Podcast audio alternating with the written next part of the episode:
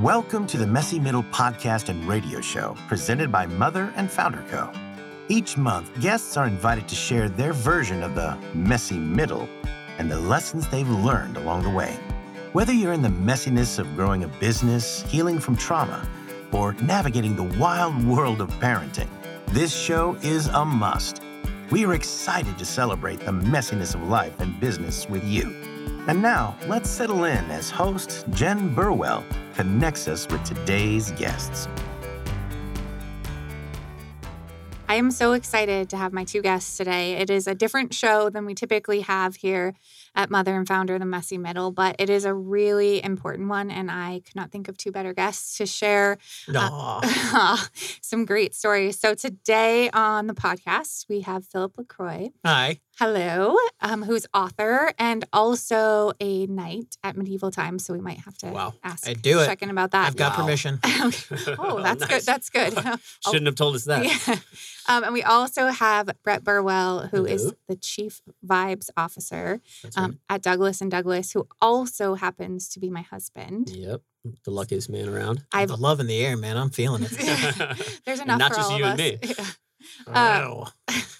So I have been begging Brett for a year um, to come on this podcast, and he refused. And then I told him about Phil and all the cool things he's working on, and he is here. So You just say medieval times and you got me. Oh, So- sweet. There we go. So I always like to start the show with just a little bit of background, like to share about yourself, where you came from, how you got here in a short amount of time. So, um, Phil, let's start with you. Like you said, I've been a knight for medieval times. I started back in 2008. I got into it because I needed a job when I transferred to Cal State Fullerton. And it was originally just supposed to be a job to help me get through college. But I graduated with my bachelor's in theater in 2011 and just kept going because it's too much fun. Mhm. I have so many stories, and you, you got to reel me in, or else we'll take up the entire time. Good. Brett, tell us about you. Yeah, originally from Long Island, New York. Uh, moved to Indiana when I was a kid and talk about a culture shock there. So after like seven years complaining about living in Indiana, we moved here to Arizona and I went to uh, high school in Scottsdale at Saguaro, the best football program in the state. Uh, and then went to the uh, Conservatory of Recording Arts and Sciences, graduated Nice. from there, and tried to get into the music business. Did some interning in Brooklyn, and then gave up that dream and went into the boring world of finance for a decade. Had a mental breakdown, and then decided to mm-hmm. start my own media production company. So that's how I got here. Go you. Yeah, Yeah. and we're gonna get into all of that. That was a very high level overview. Um, so today I want to talk about mental health um, as a topic and just your guys' experience. And then Phil, I know you wrote an incredible book um, that I was just talking to our mutual friend this morning about, and just how excited she was talking about the story and just the adventure that your character goes on um, is incredible. But I want to start with just when we talk about mental health, what does that look like for each of you? Um, what is what point what comes to mind when we say that that word because it is like a buzzword, right? So what comes to mind? when you talk about mental health, at least for me, um, a big thing is like, I know this is going to sound weird, but I'm an extroverted introvert. Like, Mm. people will look at me, especially if they come see the show, when I tell them I'm an introvert, they're like, no, you're not. And a big thing that I learned from one of my teachers, Tracy Williams, was that you can't argue with how people feel. I mean, Mhm. you can think all you want, you don't know what's going on inside that person. And for Mhm. me, like there's a lot of there is a lot of struggle, especially cuz like I I push myself to go out there and, you know, experience life, but I still need to draw back and recharge my batteries Mhm. because like I mean, when I moved out here, I was telling you earlier that I was living in North Phoenix in my own tiny house in the middle of nowhere Mhm. and I knew before I moved out here is like I have to get out of my comfort zone or else I'm going to turn into a hermit. and like what we're talking about the my main character, he has to deal with a lot of isolation issues and it really plays Mm. with his mind and uh, I got a lot of inspiration from real life to Hmm. add Yeah. into that. So, talk to me a little bit about the isolation. I think is such a key part of people's mental health journey, or when we start to feel um, when things can be hard. And you know, we've all experienced an event, right? COVID in, in 2020. And Mhm. and for you being a knight, I mean, I don't think there were shows for a while, right? No, but um, they were only closed for about three months. But here's the thing: uh, literally right before COVID started, I guess I still am a very stubborn uh, horse trainer. Mm-hmm. And uh, one day I was a little too stubborn. I was on a uh, very, very high scale horse, and he was just rearing and rearing and rearing. And I was too stubborn to get off. I was just like, you know what? I'm going to ride this out. But one time he reared up and he lost his balance and he fell over backwards on top of me. Oh my and gosh. Uh, my left knee was, uh, he landed on it in such a way where it Mm. bent sideways. Oh, Yeah. I wouldn't recommend it. Um, no. not a good time. but uh, I end, I eventually uh, got reconstructive surgery with that. It's much better, but while I was in you know lockdown, I Mhm. was also recovering from that injury Yeah. as well as writing this book. Believe it or not, that was the easiest part because we were in lockdown. So I'd wake up once I got the blood flowing, I'd sit down, I'd write for at least two thousand words, and then I'd go on with the rest of my day. Mm-hmm. I've I've heard that from a lot of artists, authors, creators. Is like in some ways, COVID gave us permission to get back to like our passions that we wanted to. Because for so many people, didn't couldn't do what they normally did. So that's that's really cool. Like you had that time and space in an unfortunate way that Uh, well, I mean, it was a very, it was a blessing in disguise Yeah. because I mean, I love my company. They did everything they could to support us, but eventually, you know, reality set in and they had to let a lot of workers go. But Mhm. because I was on workers' comp, they couldn't let me go. Oh, life So, hack. Life hack. I I was being well taken care of throughout Mhm. the entire process, and uh, very grateful for that. that's awesome. And the horse and I, we we share no ill will towards each other. So do you still work with that horse? oh yeah, he's still there. Does he, the do you think he you, though. remembers that incident? Like, do Oh no, No. he does not. He does. like, It was a blip in the radar for him. As Uh, soon as he came, he got up, everything was back to normal for him. What were your injuries though? Did you have like a torn ACL? Like, Every ligament was Oh basically destroyed. Actually, for a while, uh, they wanted me to kind of like walk it off, and um, you're like, I literally can't. yeah, well, uh, I was walking, but I couldn't. I couldn't do more than that. And not medieval times, but the insurance companies, they were getting kind of mad that I wasn't getting cleared, and, and I'm like, guys, I I can't do more than I have walk. one leg right now. yeah, exactly. And so they're like, okay, fine. What we're gonna do is we're gonna get you a third party to check it out, make sure like what's going on in there. And if uh, whatever they say, if you, they say you still need physical therapy, we're going to give you not only physical therapy, but the best one we know of. It's going to be like a harsh five day training, like for hours on end. And I'm like, you know what? This is lockdown. I got nothing better to do anyway. so we went to go see that doctor, and he starts messing around with my leg, and he does something, and the entire lower half of my leg shifts off, like like not like off off, but like it like Yeah. dislocates. And I look up at him and I go, "That's not good." He's got it, like this is a doctor, and his face like bleeds white and It goes, white. "Your PCL is done." Uh-huh. So I basically had everything but the meniscus. Like I have cadaverous portions in there now. So I have my original meniscus, but every all the other tendons and ligaments, they're all wow, they're all new. Well, slightly used. oh my gosh, that I cannot even imagine. I've heard knee knee things are one of the most painful injuries. Uh, I mean, morphine didn't help, but it wasn't like it wasn't like I'm going to die pain. That's good. I think you might have a high threshold of pain. Ah, yeah. well, he's a and- knight. He's a knight. I mean, I And an feel like you have to- unfortunate tolerance to um, opioids, I guess. Mm. Uh, I got all the Okay. si- uh, all the side effects from morphine, but I, I didn't feel the pain relief. That's the worst. Oh gosh. None of the fun stuff. all- None of the fun it. stuff, all the bad stuff. Oh, whoa. Okay. So Brett, tell me what comes to mind when you hear the word mental health. That's tough, but uh, for me, I feel like mental health is a journey, um, and it's kind of a journey within yourself. And personally, I'm I'm at the very beginning of that journey because I think for a long time in my life, I ran from it and didn't want to be in touch with my feelings and what was going inside my head and my heart. So it kind of took some crazy circumstances for me to actually get in touch with myself. And I don't know, I'm excited to finally be in a place where I can learn about myself and grow from it. So, yeah, it's a journey. Absolutely. And I'm happy for you. Oh, thank you. Appreciate you, Phil. Yeah. Appreciate you. So, what I think about so my business for the last well, it's a year and a half old, but even before that, my passion has been around women entrepreneurship and I do a lot of women empowerment stuff. And of course I love it and it's it's really awesome. And I've thought about mental health. I'm a trauma, integrative trauma specialist. I help people heal from trauma. It's been a big part of my healing process. I focus on my mental health it's I, I know for myself if i don't have my mental health i don't really have anything um, a focus on my children's mental health important for them but i've never really thought about men's mental health right because Mhm. you guys are knights and you're so strong and you can take on the world um, and what i'm learning more and more is I, I mean the mass majority of people who die by suicide is are men Mm-hmm. right?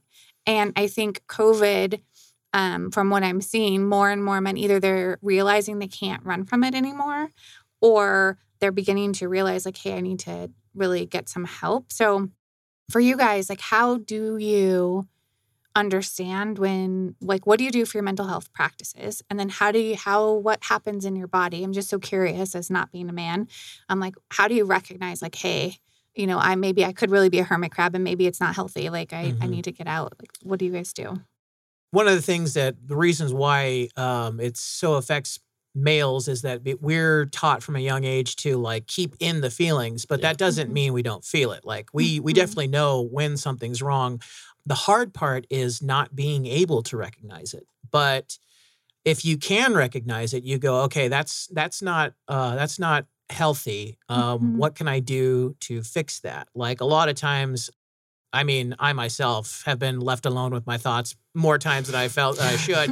and it's like, it takes a while, but a minute goes by and you're like, wait a second, that's not, that's not right. You know, you start like, like even my character, Eddie, he starts thinking Mhm. thoughts that are nowhere near reality. And if you don't have the strength to tell yourself that and don't have anybody around to say, hey, that's, that's not right Mm-hmm. you know it's it's very hard so um for me when these feelings come up i take a deep breath re- try and figure out some way where i can like okay this part of life is really stressful right now i need to take a step back that's the uh, the introvert in me i need to Mm. take a step back from it Mhm. um and i don't mean to push any beliefs on anybody i personally believe in a higher power and i let i pray to him and say like hey what can I do? And as long as I'm listening, whether it be God or the universe talking to me, something comes up where it's just like, Mhm. okay, I get it. That works. And Mm. usually it works out. I'm still here. So That's awesome. Thank you for sharing that.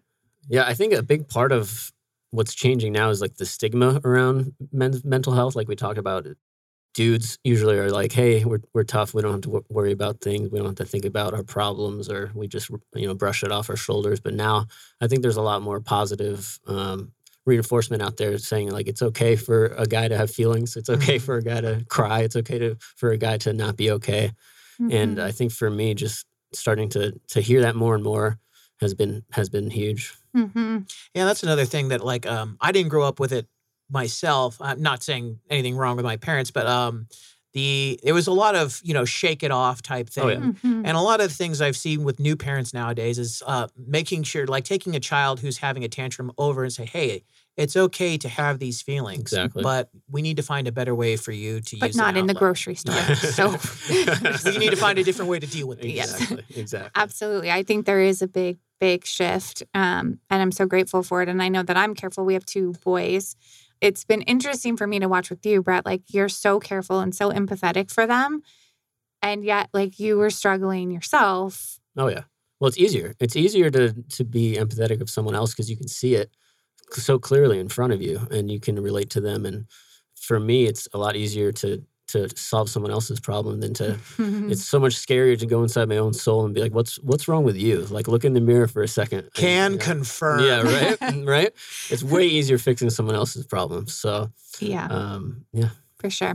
So this makes me I, I just want the audience because Phil, you and I had a chance to talk and we I got to learn a little bit about your book and, and your character, Edward, Mm. right? Mhm. Does he go by Eddie?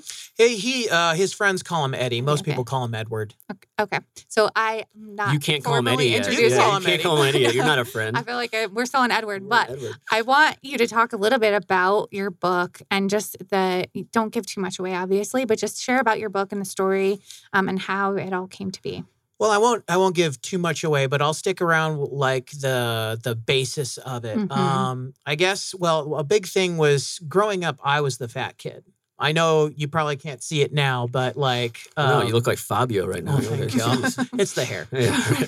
um, but growing up, I was uh, on the larger side, um, and I was teased in school. Um, it was it was bad, but it wasn't like you know come, some people coming to beat me up type of bad. It was all just like verbal abuse. Mhm. Um, when I grew up in a time, it wasn't really social media, so that luckily I didn't get cyberbullied.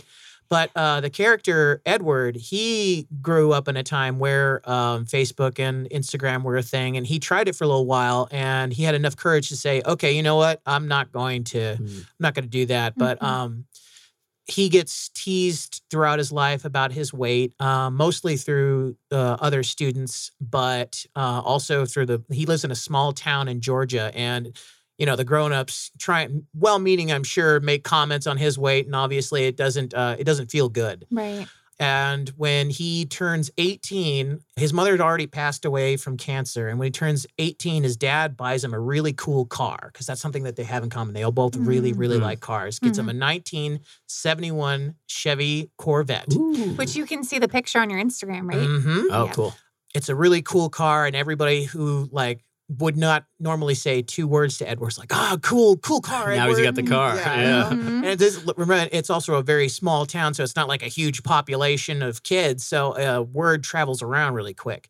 And he has three main bullies that uh, one of them actually used to be his friend growing up, and then they part ways like friends do. And Mm. he joins Edward's main bully, uh, Zach, who It's uh, always Zach, it's it? always Zach. It's And, always and you know that they always have both names. It's never just Zach. It's Zach Rowe or Brent uh, Wheaton is what is the character It's in my. Wheaton. But um, they see that uh, well, when he gets the car, uh, a girl who he's grown up all of his life starts talking to him about it, and um, not just because of the car, about other stuff that happened. And Zach has a crush on this girl. Mm. And he sees that Edward is finally starting to make something of his life. And he says, You know what? We got to put a stop to this. Yep, Can't have that. Nope, No. can't do it. Actually, the girl, Brittany, she asks him, uh, asks Edward to prom. And like Mm. things Oh, are just finally starting to go right for him. And right as he's leaving for prom, Zach and his two cronies pop out of nowhere as he's leaving his house and with the Mhm. intent of tying him up to a tree and leaving him there until after the dance so that Brittany thinks that she stood her, that he stood her up. Oh Mm. no! And Zach plans to sneak in and be like, well, you know, I'm here. I can take, you know, take care of you. But what Mhm. happens is Edward gets loose and hops into his car, but Zach starts seeing red and they chase him down in their car. And Edward is not that experienced of a driver. This is his first car. He knows how to drive stick, but it's not very good at it yet. And he, in a moment of panic, takes a right turn onto an ill-used road and he's just trying to get away from these people and they're just toying with him. They have a Mhm. much better car than he does and they're like come up and they take little bites out of him and then that's when it really starts cementing to Edward that things have taken a wide turn. Mhm. Eventually uh, after a while he loses control. They push him, they force him off the road and he smashes his car oh no! around a tree. And that's not enough. All three of them get out and chase him into the forest. And one of my favorite lines that we've come th- through with all the editing stuff, um, Edward's just trying to back up, trying to get out. Like, you know, you can't do this to me. Like, people are going to know. What have I ever done to you to Mm. deserve this? And Zach just smiles at him, goes, You exist. Wow! Mm. Wow! And then Edward, trying to preserve his life, keeps backing up. But in one step, he doesn't find the floor. The terrain just bo- uh, like slopes out underneath him. He falls into the forest where he gets lost and left for dead by his bullies. Sheesh. And the bullies, they go back into town. Zach's father is a tow truck driver, and he comes back, picks up the car, moves it in a completely opposite direction, recreates the crash so that when they finally find the car and start a search for it, that uh, Ed- Edward's not going to be anywhere Oh, near man. it. Oh no. And when Edward wa- wakes up, he's disoriented and he's trying to find his way out, but like he's got a giant gash on his eyebrow and he needs to take care of. He stumbles around the forest, eventually is able to, he stitches up his own eyebrow, Oh. is able to make fire, and he finds this one room cabin out in the middle of nowhere. And he Oh. realizes that he, when he was driving, he found his way into the national park at the top of Georgia. It's the Georgian portion of the Appalachian Mountains. Okay. So he realizes that if he picks the wrong direction, he can walk for thousands of miles, as far as He's Maine, out there. with- He's out there. without hitting any source Yeah. of civilization. So he decides to stay put and he finds the one room cabin and he's going to stay there for a while. And then he's starving, trying to find food. Once he finally figures it out, a fox comes and starts taking from his from his stores.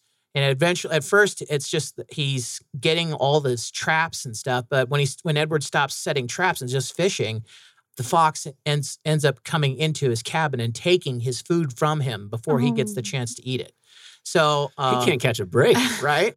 And when he finally catches a really good fish, he decides that you know the this fox has got to go, and that's his first real victory of like taking out the fox and be like, okay, I Hmm. think I can do now this. we got some momentum going. but the whole time, I don't know, like human beings are not meant to be in isolation. That's Right. not how we're built. 100%. And he's stuck out there with nothing but the thoughts. And remember, he's been bullied all of his life. Uh, like the, he's got a total of three people he can think of that were nice to him, nice to him throughout his entire life. Hmm. His dad, his best friend, and Brittany. And even Brittany is like a, a recent addition to Mhm. that. Mhm. So he's out there wondering what's going on, why they're not finding him. And he starts thinking, he's been out there a couple weeks. He starts thinking, well, maybe I should start trying to find, like, see if I can find a way out. And on his way up the mountain, he's uh, as he's climbing, he sees another fox. He goes, Hmm. well, I, I can't just let this happen again. Let me see if I can. Let Not me see again if I with the can. uh, fox. if I can uh, take him out. And he ends up slipping on the slope again and uh, slides partially down the hill. And, and he hits something that's hard but soft at the same time. And he looks up and he slammed into this giant black bear who, oh um, obviously is startled by his presence and he like tries to get away and ends up falling down the mountain again he gets a couple of slices into him and he's banged up again and ends up when he finally makes his way back to his cabin he can barely barely move. Luckily he's stored up a couple of you know you know some food and water so he can be by himself but as he's recuperating time passes and he's realizing that nobody's coming to get him Hmm. so Yeah. finally, when he gets back onto his feet, he's fishing. He's fishing one day, and all these thoughts are just spiraling through his head, like you know, people calling him, uh, you know, fat names and like making fun of him, all that. And he starts thinking, "Why do I want to go back?" Hmm. And it's just a thought at first, just like, "Why? Why? Why do I want to go back to all of that?" Mhm. And eventually, he makes the choice that he wants to stay out there. And he's glad he made that choice, but the thoughts didn't go away Right. Mhm. and he's still out there all by himself with all these negative thoughts and thinking that because like it's been two months at this point and nobody's come to get him nobody's been he hasn't seen hide nor tail of anybody searching for him not even the sound of a chopper and he's just wondering what's going on he starts flirting with the idea of suicide Hmm. He ends up making his uh, a noose at just a thought at first and then eventually he starts playing what he calls eddie roulette. And that's where at night throughout the day he promises to preserve his life in all forms of way go throughout his chores get food water all that jazz. But at night he puts the noose around his neck and tightens it until he passes out. And if he wakes up the next morning he does it all over again. And if not at least his problems are over. And that's Wow. his like that's his compromise, making it more fate than suicide. Yeah. Hmm. And this goes on for about another six weeks until one morning a spark comes out of his stove and lands on the floor and burns a hole in it. And when he puts out the fire, he realizes that the floor is hollow. He, Mm. he starts messing around with the boards and an entire trapdoor comes up out of the floor.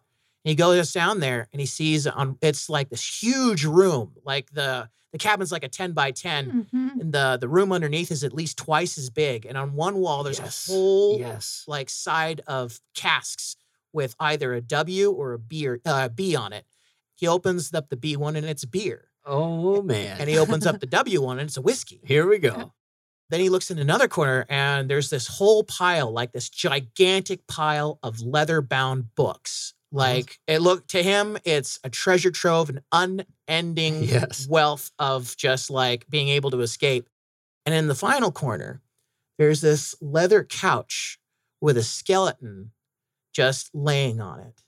And on that couch, in his hand, there's a revolver and there's a hole in the skull of the of Mm. that Mm. skeleton. And he starts thinking, well, how am I supposed to be able to go on if there's, you know, a tribute to giving up right below me? Yeah. So he Mhm. takes the he takes the uh, skeleton up and buries it. Mm. And he just dives into this pile of books and he loses himself in the in the realities of the books. There's like everything that, that you have up to 1931, and he finds this stack of journals, and it's about at the time it was the Bureau of Investigation. It wasn't the FBI yet. This guy who grows up through the ranks and comes really close to J. Edgar Hoover, and at the time J. Edgar Hoover was hard to press to get rid of Henry Dillinger. Yep. This is the, during the times of mm-hmm. Prohibition.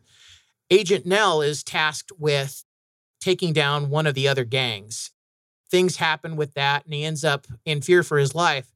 After Prohibition ends, the gang finds out that the government is buying up a whole bunch of gold and they're going to store it at a fort in Kentucky. And so they're thinking it's a good idea. Hey, we should get some gold too. And when he thinks his cover is blown and he doesn't want to go and he doesn't trust the government he was working for, he ends up stealing a whole shipment of gold from this uh, notorious gangster and hides out in this little like uh, storage place with all the whiskey and the beer because they don't need it anymore. Then they, he just hopes that they forgot about Yeah. it. Hmm. Uh, and then Edward starts looking around. It's like, Wait a second. yeah, and starts wait, like maybe I, I I missed it until now. Like there's like this huge stack of gold, and he goes through these like so many times. Years pass, and finally he goes through the final journal again, and he sees two pages stuck together. It says chair. That's You're all it says. You're not about to give away the Are you ending, giving are you? away? No, this is this is like This halfway. is the first chapter. This is well, not first chapter, but it is like the first half of the book. And uh, finally, uh, like he goes up to his chair, he finds this map, and on one side of it there's an X, and the other side it says to road. For a second, he goes like, "Well, here's a way back to society." He feels like he could have found it if he like really tried, Yeah. but like again, it's hit or miss. But he sees the sign to road. He goes, "Well, there's there's a curious thing. Like if I want to, I can go back." Yep. And then he realizes that's the cave where the bear hangs out. He goes, well, okay, let me let me go check out the other end. Um, it leads to the swamp. He finds the tree with its marker and he looks down into the swamp. He goes fishing around in there, feels something metal. He goes up and he's get this image of his in his brain of a, a armored Studebaker. He can't open it or anything, but it gives him reasons to think, hey, maybe there is gold down there. So on his way back to his cabin, he thinks to himself, well, here is a way that I can absolutely get back, but I have to deal with the bear. Yep. Mhm. Or I could try and find my own way, but that might take forever, or I could die in the attempt, or I could just stay here and wait for death anyway. So he that- that's decides, life. That's life right there. yeah. And at this point, he's got two things going on in his head get food, and one day maybe take out the bullies that put him here. Mm. And now he figures that he might have the money to be able to do that. So he ends up playing one more game of Eddie Roulette and takes on a bear. There we go. Uh, when he finally gets past said bear, I won't tell you how or why, he f- makes his way back to the road and stumbles into a whole like a band of car thieves. Oh no. Yeah, but And for the rest, you'll have to read. When is your book going to be available? it's going to be available, I think, in ab- around January. Okay. Cool. Sounds amazing. That's like a movie. Yeah. It's Just you telling it, I'm like in. I'm and that's in just a small this portion. world. I mean, the, one of the biggest things was like uh, when the very first draft was like 160,000 words, Oh, and so how I, long have you been writing for? Like, I've been writing on and off for a few years now, Mhm. but uh, I didn't really s- sit down and can like make it a like a thing that I want to go for until a couple of years ago. okay, I knew when I when it kind of came out here that I wanted to change that into my profession. gotcha. So that brings me to my next question. Thank you for sharing that book. I, I'm so interested in two things that come to mind when you talk because as you're talking it's like these are real people to you right? You Mm. recall like very specific details and and, the, and your character development is amazing. Um, but for both of you two things. One is putting yourself out there in an artistic way is very is an act of vulnerability right Oh, you're- Oh yeah. The scariest thing in the world, right? Amen. So, one, I want you to talk to me about your thoughts on that and how you find the courage to do that. And then, two, I'd love to know a little bit about like behind the scenes, like peel back the curtain, like your creative process for both of you, because you both create art in different ways. So, Brett, why don't we start with you? Yeah. I've definitely been hogging too much here. No, I want to hear more about this book. I know. Well, you, you can get it in oh, January. can't wait. It's Around there. how many pages? First, how many pages is it going to be? Pages, I think it's going to be around 500, Oh, somewhere wow. around Okay. there. Yeah. It's a good sized novel. It's a good size. It's not too big, but it's not like incredibly short either, which my editor has constantly reminded me of. Absolutely. So, Brett, so tell Yes. me, how do you find the courage to put yourself out there? yeah that's that's one thing i'm trying to discover right now it's like the the biggest hurdle for me because that's that was what's keeping me from kind of living my true authentic self for so long is that i was scared and you know the fear kind of made me run from any part of my creative process or being and i just shut it down to be honest i thought Mhm. you know fear of rejection fear of you know what happens if i put all of myself out there and everyone laughs at me that's such a strong force against the creative process that it stopped me for a decade. And now, after everything I've been through recently, I've just kind of looked in the mirror and said, you know, it's time. It's time to share your gift. It's time to accept that you have gifts, and you know, maybe people will like it, maybe people won't, but at least you can live your your true authentic self. So. Mhm. I think for me, the creative process is just just expressing yourself and being okay with whatever it puts out. It doesn't have to, you know, get applause at the end. It doesn't have to get likes on social media. It can just be, and it just be an expression of what's inside you. I think that's so beautiful. And I think when Mhm. we come from a place of creating, because it really is our soul's purpose, and like that's what we're here to do, it's different than we're doing something. It's like we're doing something for recognition or for, because that's where we can get into trouble, right? Then we're like every like, every whatever can cause, we attach our self worth to And it's that. hard because the likes feel good when you get a like. You're, It's oh, yeah. someone. serotonin. But at the same time, it's like someone connects with you, you know, and that's part of what you're looking for. Is like, you know, does anyone else feel this way? Mhm. Um, and just making that connection with another person is a really big part of it. So it's a, it's a balance. Yeah. So, Phil, have you always put yourself out here? I mean, you're a knight. I have uh so I guess it's kind of like a two-sided coin. Up until I was in high school, I projected putting myself out there. I never actually Mm. did. Mm. And then when I moved into the college level, they basically one they were like everything you've been taught that's wrong. And here and and it showed me why and how and I completely agreed and I started cringing. I mean, I Mhm. had a lot of fun. Like my teacher, she was great and I loved it and she's a great person, but when I look back at the things that I used to do, I'm like, um, but I mean, that's part of the creative process. You got to be able to take the bad with the good, you know, Right. take if, and I read something today, like if you look back and don't cringe at the stuff you used to do, that means you're not growing. Yeah. Absolutely. No growth.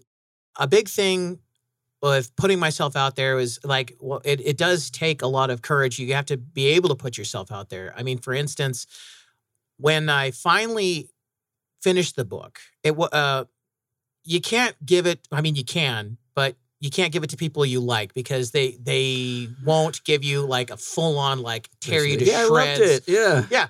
I'm not saying that they won't tell you like, well, this is where you should improve, but like one of the greatest and hardest things to do is find a professional editor. Oh my. And I love them to death because they're so freaking you gotta swallow that pill. ruthless. because like things they will nitpick you on the tiniest thing and i have a process now when it Mhm. comes to getting my editing back Uh, like Mm. when it finally gets there i can't help it i have to read what they have to say but i make it a point don't touch anything until you have time to process Oh, it wow. yeah. That's a don't good idea. don't just shoot from the hip because you're going to make mistakes Yep. you have Mhm. to be able to let it wash over you Mm. take a breath realize that there isn't malicious intent behind Mm. these That's um, such an important comments. reminder. Oh, I know. Um, because every single time I get it back, it's just like, So personal, right? yeah, because this is your baby, right? This is something you created Mhm. out of thin air. And every time they mark something as like just needs improvement or just needs like a little nick or this doesn't Mhm. match up with this, it's just like, because the thought of like one, it didn't work, and two, you have to go back and fix it. It's it can oh yeah.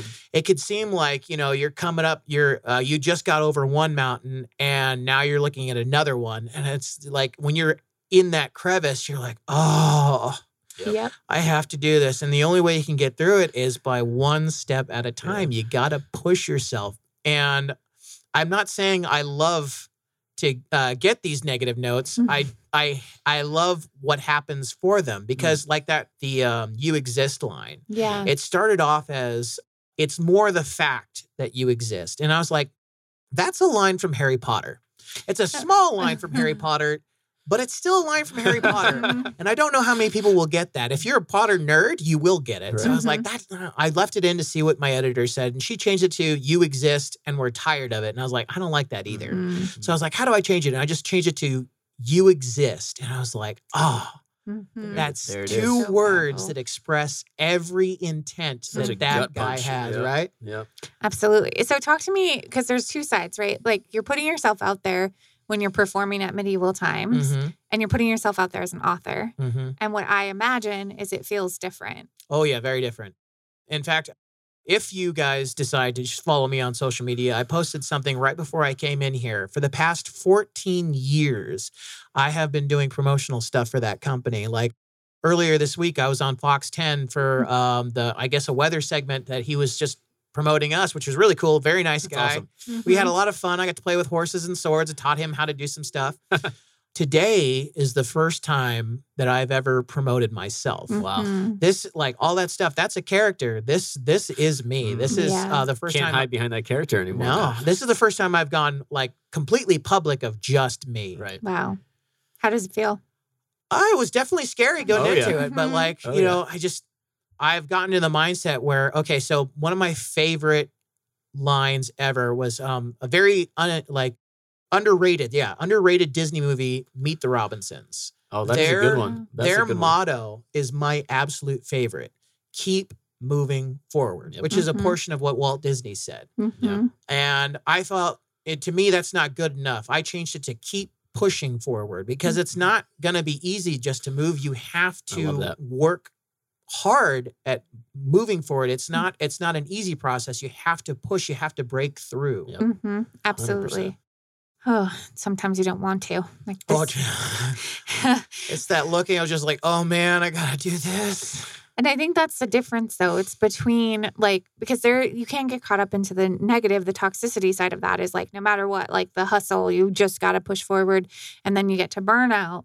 But what you're talking about is when you're true in your passion or your purpose and you know like it's gonna be a hard journey, Mhm. but you're Mhm. aligned Can't let to it stop you. Yeah. I think that's that's the important difference. So so Brett, talk to us a little bit about that, about finding your passion or di- rediscovering it. Really, it was a reintroduction Yeah. and that process. For sure. And I, it's kind of all revolves around what you mentioned just now. A burnout is, you know, I was working in the finance industry for for a decade, and it's something I didn't care about at all. I had no passion for. Long hours of stuff I didn't care anything about. So I eventually got burnt out, and that kind of caused me to have a little bit of a breakdown. But you know, the silver lining from that is it made me think about you know what do I want with my life, what makes me happy, and what am I passionate about, and that got got me back to art. Really, um, I've always been interested in photography and films and music. Obviously, I went to the Conservatory of Recording Arts and Sciences, so I had that background, and I just felt like it was time uh, to stop burying it and to actually face it and and be real with what I wanted out of my life. And I just got the the courage really to to go back to it. And now I'm you know starting over again and kind of Mhm. rediscovering my original passions, which is really an amazing experience right now. Absolutely. Have Oh, you ever read uh, Terry Goodkind at all? No, Um, he does a lot of different things, but there's this uh, series that he does. It's called The Sword of Truth, and in the second novel, he talks about it's it's magic for him, but I think it's a good metaphor for the creative Mm. um, soul. Yeah. He, if you don't learn how to use it, it builds up to a Mhm. lethal point inside you. Exactly. And Oh, that um, happened. Yeah, yeah. that happened for and sure. I yeah, and it's a perfect example. I mean, like I'm trying to focus on getting this, and I've got like thousands of other stories. Like, hey, we need to be written. Yeah, and, and, it just forces itself. you Yeah. know? either Yeah. that and like, and it either you get it out yourself, or it finds another way. it finds a way. Yeah. It finds a way for sure.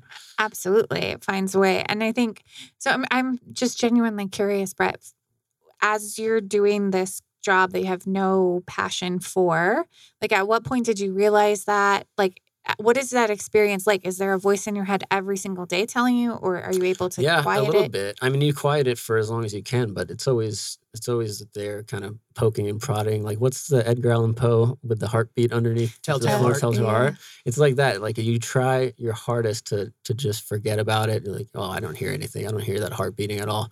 And that's kind of what it was. Is like you just try to. You're honestly like killing yourself day by day.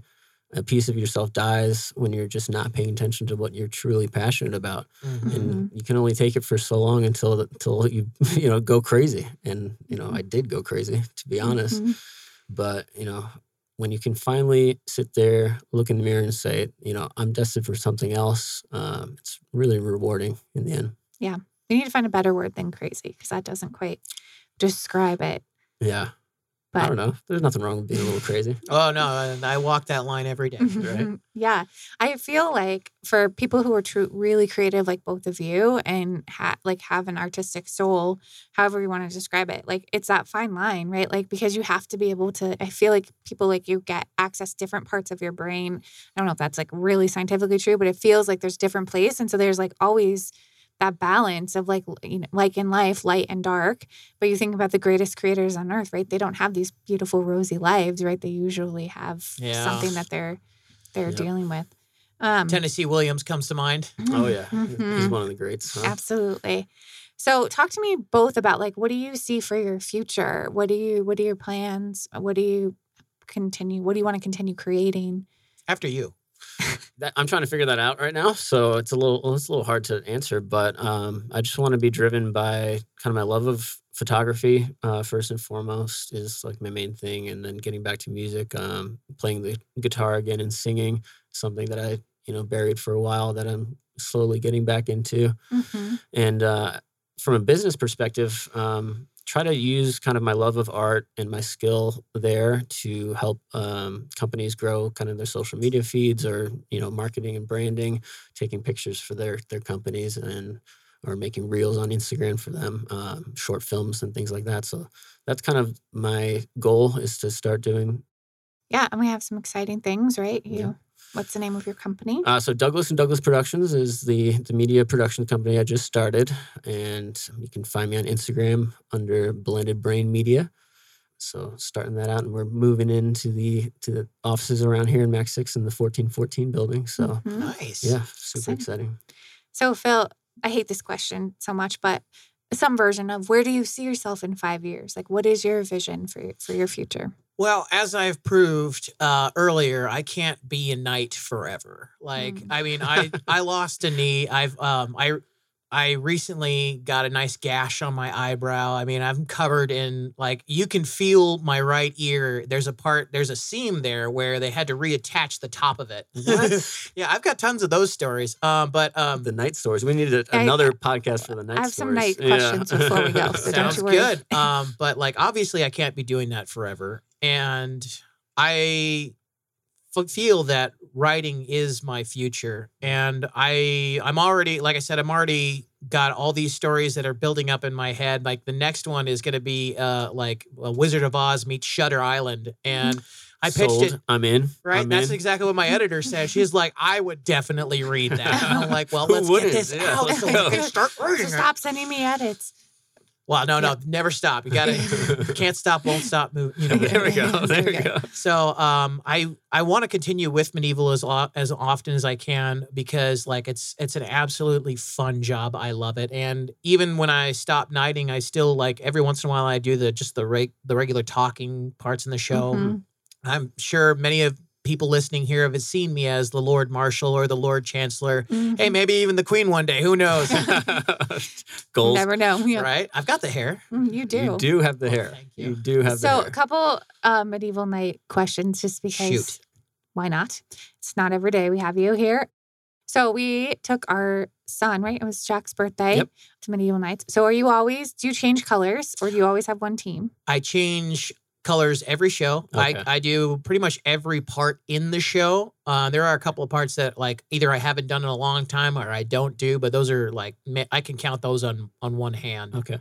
So every night you're like, a, oh, there's multiple shows a night Yes. and then you're a different color every show. Sometimes, um, a lot of times we just like think it's we find it's easier just to do the same colors for the rest of the day, but it'll be different. It'll be a different position. So, like, say I'll be the blue knight one show and I'm the bad guy, and I could be a blue knight the second show, but I'm Oh, like right. the one fight die guy. It's like WWE. you guys plan it Oh, out like that and I stuff, I mean, I mean, sure, it's not planned at all. Hint, hint, wink, wink, right? nudge, nudge. You're gonna get in I trouble now. Because our section when we went was Blue blue. knight. Blue knight, baby. So that was fun. Um, Was I there?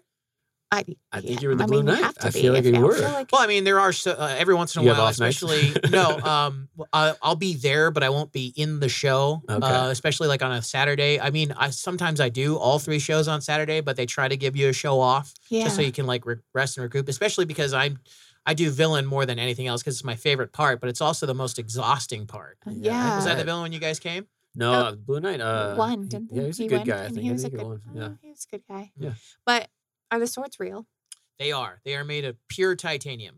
So that's you really get cut. How Oh, he- how heavy are those? Uh, the Mondo's about eight pounds. Okay. Um, when you first pick it up, you definitely feel, it, but it, once you start swinging it around a lot, it's like it gets a lot easier. I mean, the choreography alone is amazing. Yeah. Like, how Oh, do you yeah. guys? How long does it take to like set up a show? And do you guys change it up? Uh, we do change it up. Um, it it all depends on how much you know. When you first become a knight, they teach you one fight, and you have to master Mm. that fight before you do another fight. Okay. Sometimes your next fight is just the same fight, but the other side of that fight. Gotcha. Mm. Um, Gotcha. And the more you know, uh, you know, the the higher up you are in the rankings. Okay. Hmm. Do you have to like squire before you become a knight? You do. You do? Um, uh, luckily, I we've been blessed enough to have so many people I haven't had to squire in a while. But Yeah. obviously, like if we need to, I will still squire. Okay. Um, but when you learn to become a knight, you have to start out as a squire. Yeah. We have this thing called knightitis. It's not a thing too bad at our castle. It's a. Uh, I came from the California castle, and I've seen some knightitis, man, where people are just like, I. Everyone I, wants I to be the never knight, Squire. yeah. You know, I don't know, it's beneath them. No, we're we are a team. These are your brothers. somewhere, You are yeah. going to help them out. Love that. That's awesome. Well, it was an awesome show. My we all really enjoyed it. My boys loved it. Oh yeah, and I went when I first went. It was in New York, and I was like five. I just fell Mhm. fell in love instantly. Oh, and that was with the Jersey Castle. yeah. Go yep, you. Yep. Did you ever go as a child before you started working there? I didn't. I didn't actually know about it until uh, the Cable Guy, which incidentally was filmed at the Buena Park location. Oh, that's where you were. That's where I was. Yeah. Well, I didn't even really know where it was until I was looking for a job when I got into Cal State Fullerton. Wow. And I got actually got in in their sound and lighting department because interesting. I had come from I was before that I was the scenic director or the scenic designer and master carpenter of a small theater. Mm. And so I got in as a sound and lighting operator. And first night they have you watch the show. And I was looking down, I was like, I want to do that. I'm that guy. no And more so lighting. I'm on. Yeah. I'm on stage. That's Born awesome. to be a knight. So, just we're almost out of time. So, in wrapping up, I wanted to ask you guys um, the last question, which is if somebody is on a mental health journey, which I mean, we all are, but is struggling right now, what is one resource or tool or piece of advice you would give them? So, Brett, why don't we start with you? I would just say um, find someone, anyone to reach out to and talk to. Just or just say it out loud at first. What's going on with it? Don't keep it inside. You know, you Mm. can't keep it inside. Um, so talk to someone about your problems, whether it's a friend. You know, probably should be a therapist, but anyone at all uh, that can listen. Um, that's where it starts. Is just getting getting it out there. Don't let it be bottled inside forever, because that's where things you know go wrong. Mhm. Um, another thing that's kind of I feel like underrated and was big for me is is get sleep. Um, get a good amount of sleep and make Mhm. sure you're getting you know a healthy rest every night because that's one of the things that contributes to a, a lot of problems. If you're not sleeping, you know, it can really do some messed up things to your brain. So Mhm. those are two that are kind of personal to me and that I would recommend. Okay thank you. Um, along with that, because that was definitely where the, my mind first went to. Uh, something that I really wish I could tell Eddie is don't listen to the negative thoughts. Oh, yes. We all have them. Oh, We have a lot of them. That's and hard. That's hard not to do. I know. Yeah. And 99% of them are not true. Mhm. Mhm. But like it's hard. And I'm not, in no way am I saying this is easy. right. It is not easy at all, but you have to work through it. You have to realize that this is not true. You have to work past it and realize that, you know, especially if you go to a friend, your friend wants you to succeed. They'll help you realize, hey, that's not right. Don't listen to that. Mm-hmm. For sure. Yeah. I always think about like, would you say that whatever you're saying to yourself, would you say that to your best friend? Mm. Probably not. So think, Yep. talk to yourself the way you would talk to your best friend. Yeah. I like that. All right. So we are wrapping up. Um, but before we go, I want to make sure everyone knows how to get in touch with you. So, Brett, how can people find you and connect Uh, with best you? way is probably Instagram. Uh, my ad is Blended Brain Media. So you can find me there. Also, if you want to send me an email, my email is brett at douglasanddouglas.com. Um, with Douglas, the first Douglas. The first Douglas has two S's and the second Douglas has one. So I made it extra confusing for everybody. And how do we buy your book, Phil, and connect with you? Okay, so this is um, kind of early in the journey, and uh, Mhm. but I definitely want to start getting the ball rolling. So the best way is to follow me on social media. I have both professional pages and personal pages. Like with Instagram, you just look up Philip Lacroix. That's P H I L I P. Lacroix is L A C R O I X. Can't go wrong. You'll find me. Mhm. You can uh, add either one of those and then find the professional version of that on Facebook. And I will, if you send me messages through there, I will do everything I can to respond. Awesome. And do you have like an early interest list for your book or? Not yet. That is That's on the list. Like um, my editors, we've got all these things going on. It's just not quite there yet. Right now, they're designing the cover and making the uh, the Mm. inside. Like they're choosing what font they want to use, the Yeah. formatting and stuff. And once that's done, uh, my buddy and I, um, who actually has made two movies, he and his wife. S&S Productions. They make uh, they make movies, and they had Twice the Dream and Even in Dreams in actual movie theaters, and they're going to help me make a, mo- an audiobook. Oh, awesome. Oh, that's awesome. That'll be good. Very cool. So make sure to follow both of these guys um, for some awesome art and inspiration and buy Phil's book in January. No ish, January. All right. Make it- I'll, I'll make make, it so. sit. I'll Make make it sure so. that yeah, I'll make sure that Shonda knows this. Yes. Like, hey, we've got a deadline. It has to happen. Thank you both. Spoken into existence. exactly. Thank you both so much for Yes. joining me. No, thank you, and thanks to to Daryl and the ones and twos over there. Appreciate you. Thank you Mm. all. I mean, this is this is a great experience, and I'm I'm glad you guys were my first. Yes, Aw. we did it. You have been listening to the Messy Middle podcast and radio show, presented by Mother and Founder Co. We hope you have found a few pieces of wisdom to help you navigate your own messy middle. Be sure to subscribe to The Messy Middle on your favorite podcast platform and follow Jen Burwell and Mother and Founder Co. on Instagram. Remember, beginnings are usually scary and endings can sometimes be sad, but it's the middle that counts the most. Until next time, stay curious, kind, and messy.